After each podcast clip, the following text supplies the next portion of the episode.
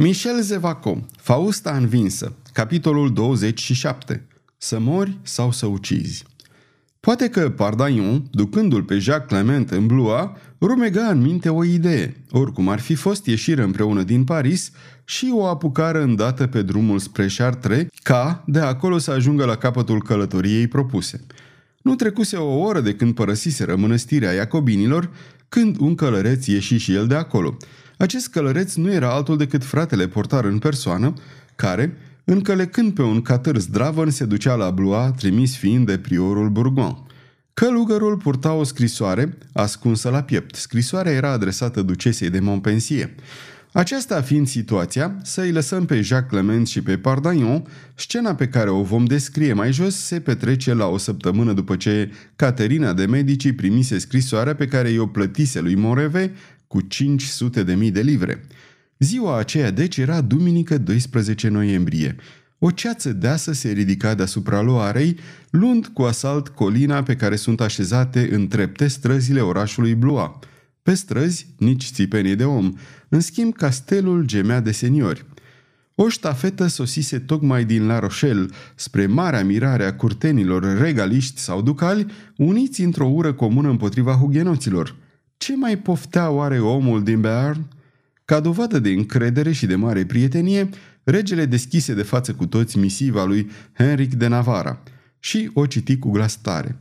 Pe scurt, Bearnezul, vorbind în numele protestanților adunați în La Rochelle, făcea două cereri. Întâi, cerea să se restituie hugenoților bunurile care le fuseseră confiscate și, al doilea, reclama să li se acorde acestora libertatea de conștiință.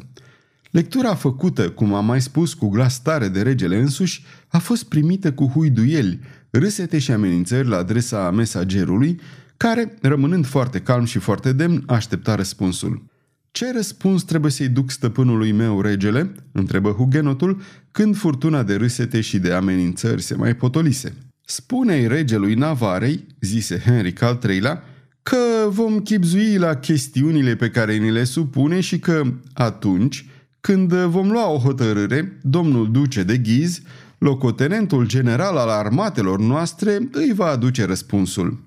Răspunsul acesta era menit să aibă consecințe incalculabile. Într-adevăr, după ce îl primi, Henric de Navarra porni la luptă împreună cu oștirea lui, hotărâtă să cucerească cu arma în mână tot ceea ce îi se refuza de bunăvoie. Iată ce evenimente se petrecură în această seară de noiembrie. Regele, înveselit de aclamațiile cu care fusese primit răspunsul său, rămase până la ora 10 tăifăsuind de preferință cu gentilomii din ligă și făcându-i tot felul de drăgălășenii ducelui de ghiz. În sfârșit se dădu semnalul de retragere. Apartamentele regale se goliră. Regele se afla în odaia lui. Tocmai atunci intră și regina mamă. Henric al III-lea, care nu o vedea niciodată între patru ochi decât cu plictis sau cu o spaimă surdă, nu își putu reține o strâmbătură – Caterina de Medici se așeză în tăcere. Henric, spuse regina bătrână cu glas îndurerat și aproape tremurător, în curând nu voi mai fi pe lumea aceasta. Abia atunci poate ai să mă regreți. Abia atunci poate vei recunoaște simțământul care m-a călăuzit întotdeauna și care este acela de afecțiune indestructibilă, întrucât ingratitudinea domniei tale n-a putut să slăbească. Știu că mă iubești, mamă, zise Henric al treilea cu glas mângâietor. Mamă, rosti Caterina, rar ți se întâmplă să mă numești astfel. Henric, și cuvântul acesta este drag inimii mele. Da, te iubesc și încă din tot sufletul. Dar tu, Henric, nu mă iubești. Mult mai mult afecțiune aveau pentru mine Charles și François, pe care nu iubeam, știi bine, și totuși, adăugă ea cu glas înfundat, I-am lăsat să moară pentru că voiam să te văd pe tron. Caterina își plecă fruntea și adăugă și mai șoptit.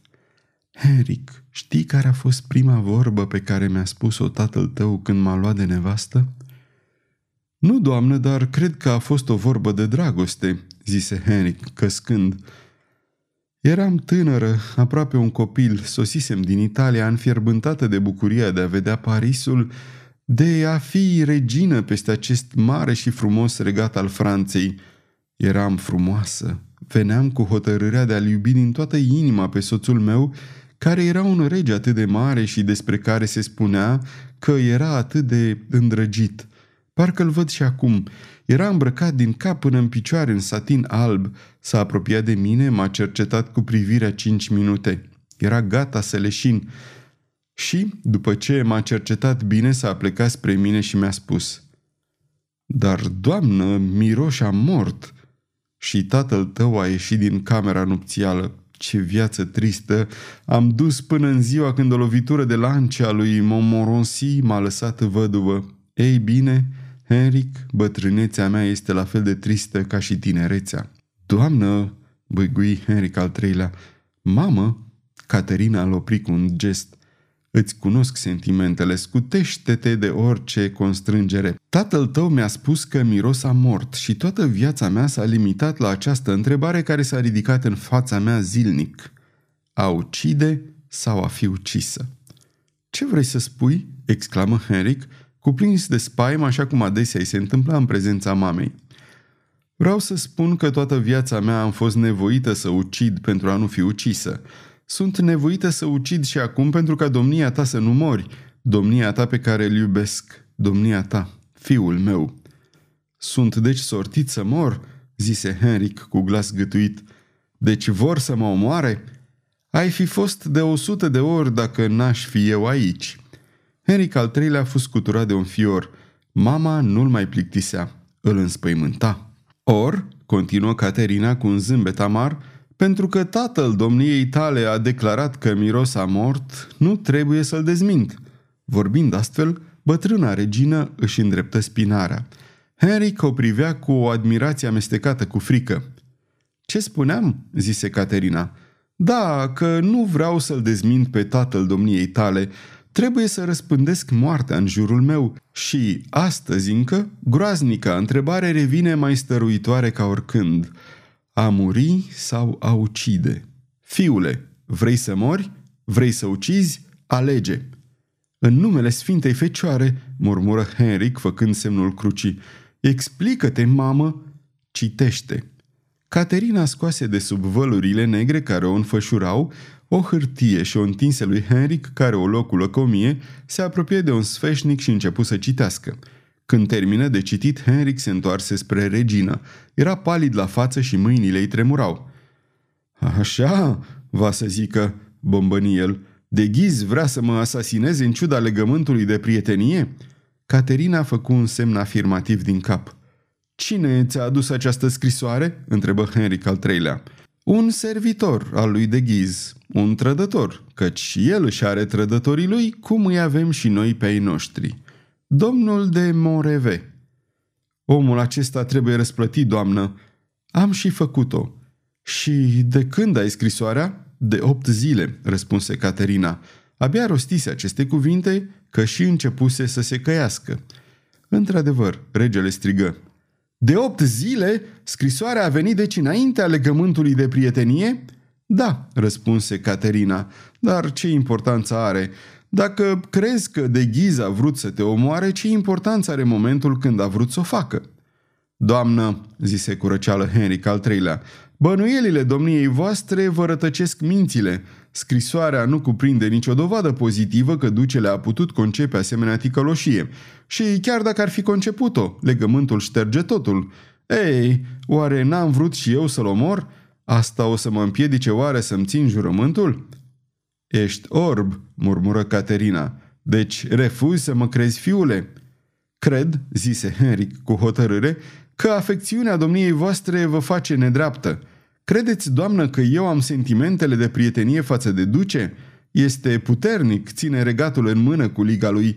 Dacă vreau să mă înapoiez la Paris ca un rege, trebuie să mă plec azi, chiar dacă îmi voi lua revanșa mai târziu. În ce privește presupunerea că vrea să-și calce jurământul, asta, doamnă, este cu neputință. Și dacă am să ți-o dovedesc, Henric? Oh, în acest caz, vai de el! Sire, spuse Caterina ridicându-se, îți cer trei zile. Peste trei zile îți voi aduce dovada. Vai de el, repetă regele, fie blestemat. Sfârșitul capitolului 27